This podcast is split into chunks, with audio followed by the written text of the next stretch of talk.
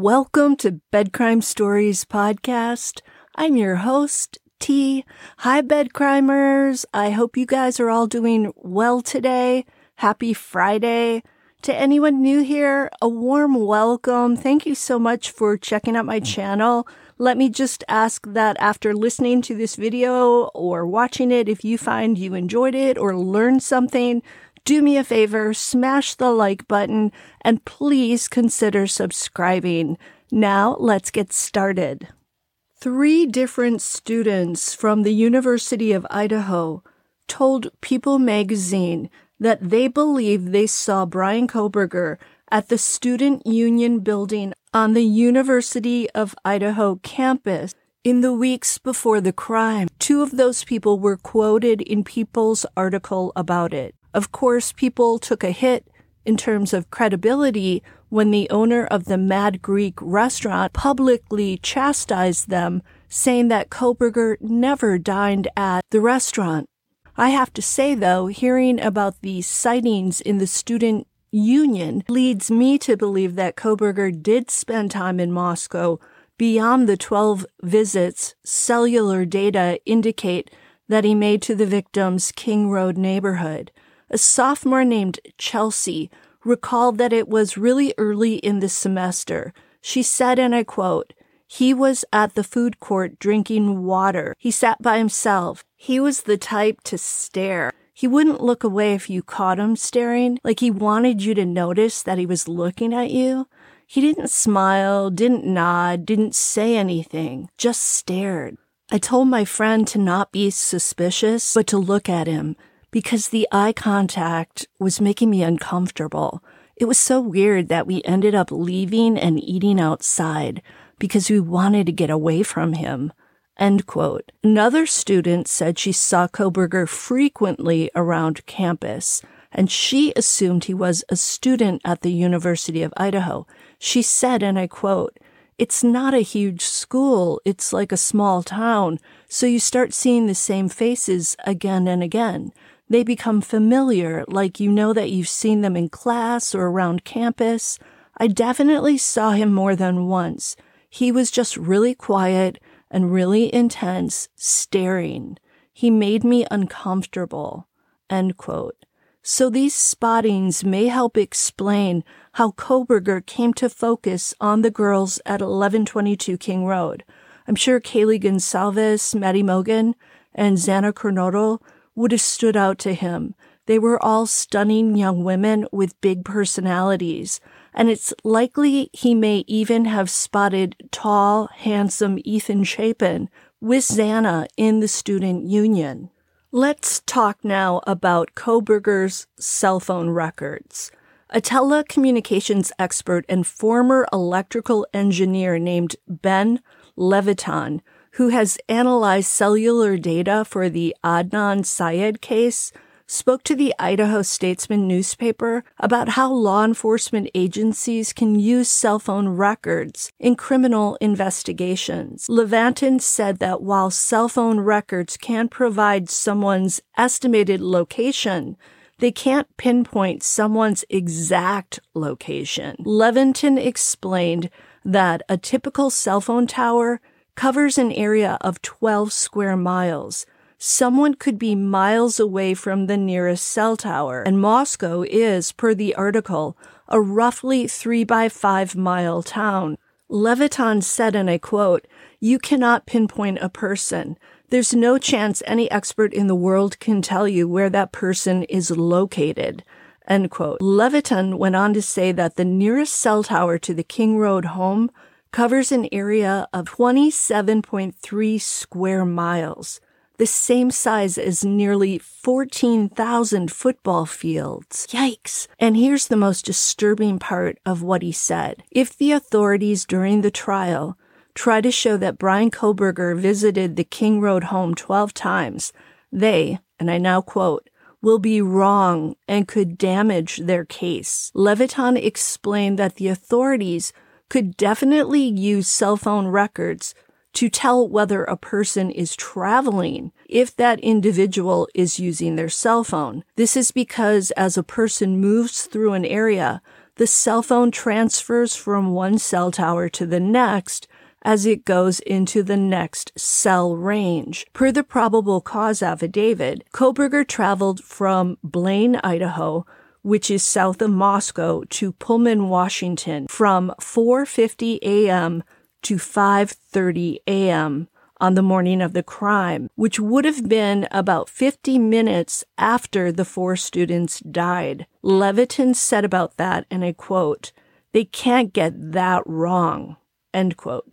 So that's one thing the prosecution should be able to show the jurors for a fact. Supporting that information are the Washington State University surveillance cameras, which picked up a white Hyundai Elantra traveling through Pullman at the same time. As anyone who's been following this case knows, that's the same color and model of car that Kohberger owned.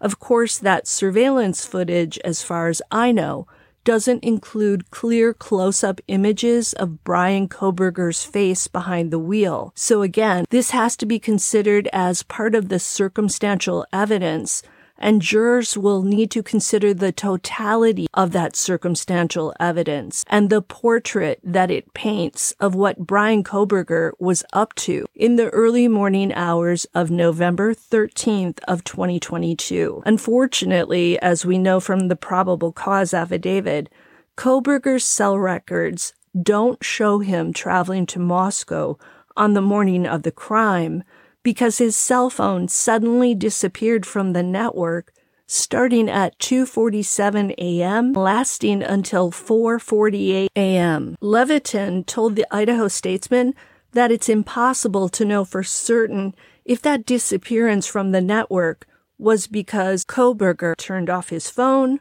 put it in airplane mode, or simply was in an area without service. Per Levitan, the only way to know for sure if Kohberger turned off his phone would be if someone called him during the two hour period and the call records show that his phone went straight to voicemail. Levitan added that if a person's phone isn't showing up on the network, all it really means is that they didn't receive any calls or texts and they didn't use any apps during that time period. Interesting. I think we can see how the defense is going to address these cellular records during the trial if this case goes to trial. The Moscow police believe that Kohberger's phone's sudden disappearance from the network during the hours preceding and during the crime are indicative of him deliberately turning his phone off to veil his whereabouts. And that spells another piece of circumstantial evidence that will need to be tallied into the mix. Levitan provided the Idaho Statesman with a list showing four cell towers in Moscow, including the nearest one to King Road, which apparently is located along Paradise Creek Street. The three other cell towers within Moscow are near Residence Street, East F Street, and Paradise Ridge. There's also a cell tower along Foothill Road, which is west of Moscow Mountain and about 10 miles outside of Moscow. Per the article, the Federal Communication Commission, or FCC, doesn't maintain a complete national database of cell towers. The FCC only maintains a database of cell towers that are primarily used for broadcasting and phones that are over 200 feet tall or that are within the glide slope of an airport. The FCC's database for Moscow only shows two cell phone towers within the city limits.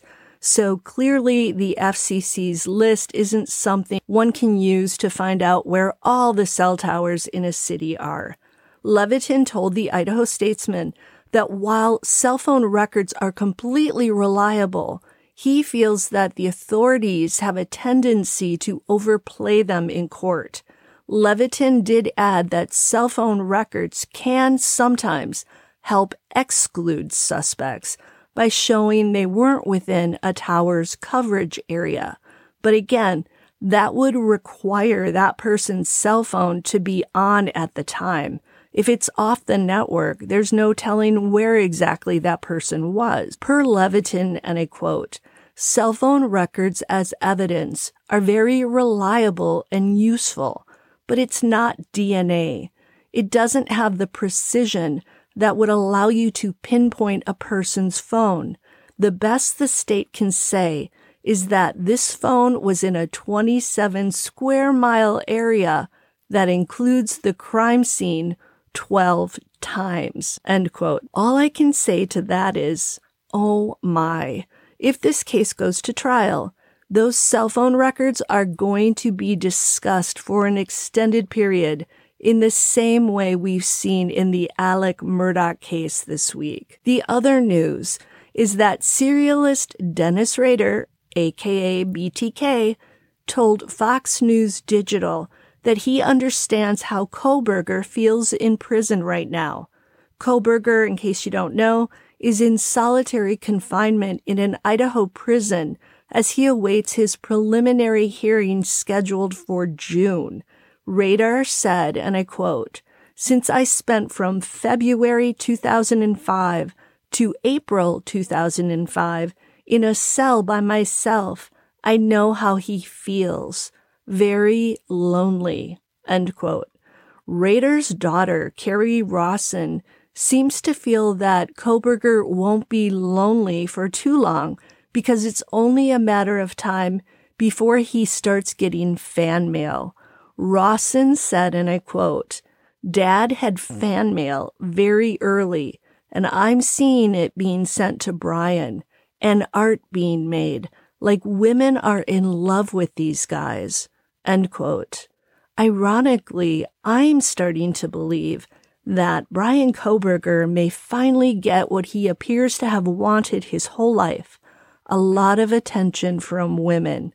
Of course, we don't know if the lady of his dreams will be among his future groupies, but you never know.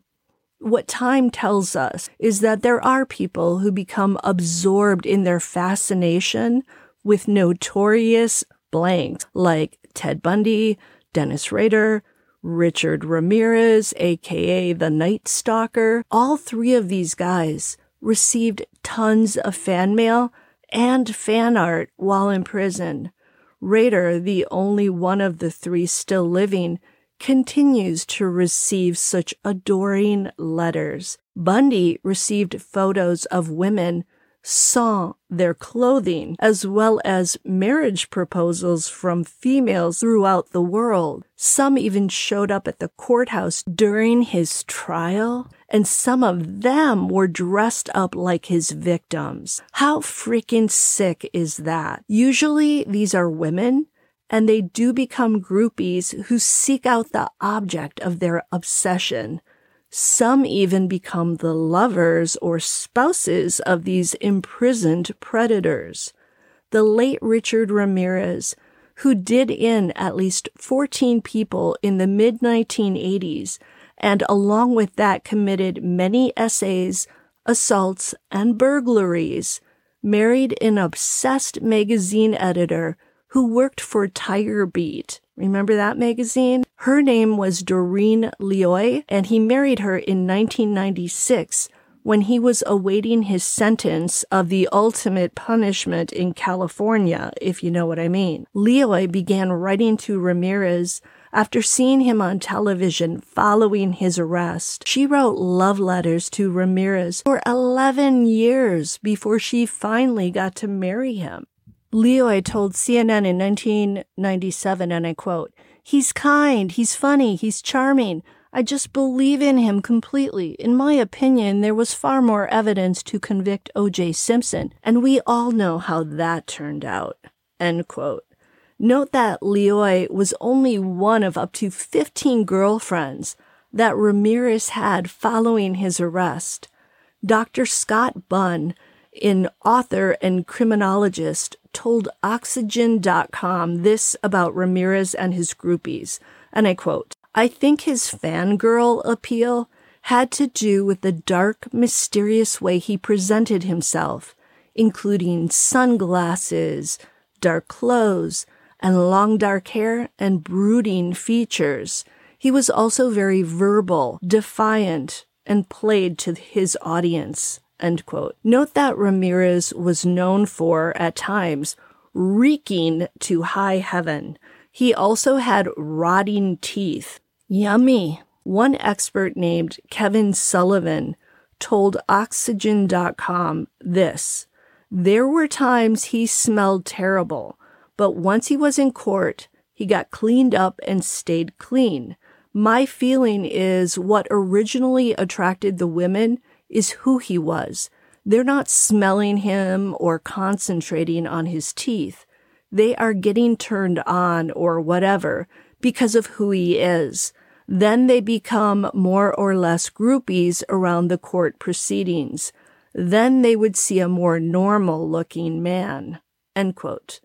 Ramirez's prison wife, Doreen Lioy, was so devoted to him that she even vowed to join him in the afterlife.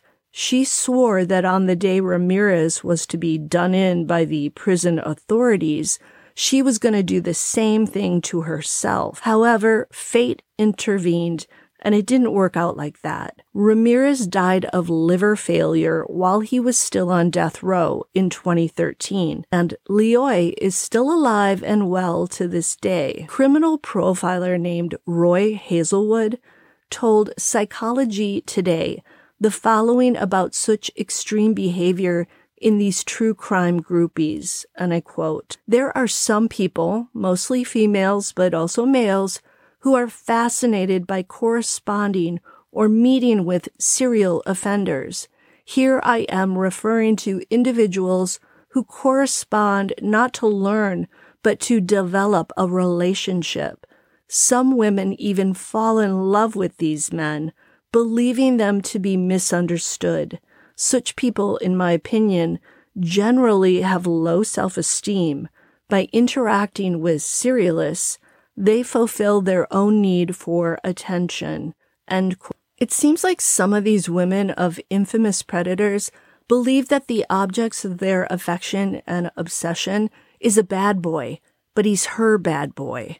Hazelwood explained that in certain rare situations, a groupie like this may want to experience the serialist's crimes vicariously through him. He's seen this phenomenon mostly in female groupies of male offenders. So the groupie's obsession often leads her to contact the serialist in prison. And per Hazelwood, her goal is to establish a relationship with the criminal to learn intimate details about the crimes that no one else knows. He said this makes the groupie feel special and gives her some vicarious thrill as if she took part in the crimes. Sick! That is just sick. Two sick people drawn to each other like moss to a flame.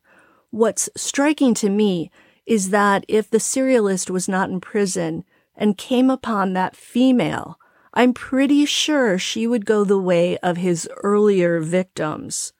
Hazelwood also said that in rare instances, the female spouses of serialists will participate in the crimes. He said, and I quote, I interviewed four women who participated with their husbands in the blank of others. Every one of them admitted to being afraid of the blank and yet aroused by the acts. I can't say those words. One of them is red rum. One of them is the word tiller, but starting with a K. Perhaps Bryan Kohberger, if he is found guilty of this horrific crime, will one day, like Richard Ramirez, marry in prison and finally find the acceptance he seemed to be seeking from the pretty girls in high school. Kohberger's address in prison and maybe even get put on his phone list or visitor list Sending him money for his canteen probably might do the trick. It's hard for me to understand why anyone who doesn't know Kohberger personally would want to reach out at this point, other than if they're maybe trying to get information. But knowing exactly what he's been accused of, ugh, I can't imagine. But as they say, There's someone for everybody out there. Until the next time on Bed Crime Stories. Hey, did I entertain you for a little bit here? If so, smash that like button, subscribe, leave me a comment if you want to support my work. Consider a membership. I keep the price really low and I'm going to start making videos just for members. See you next time.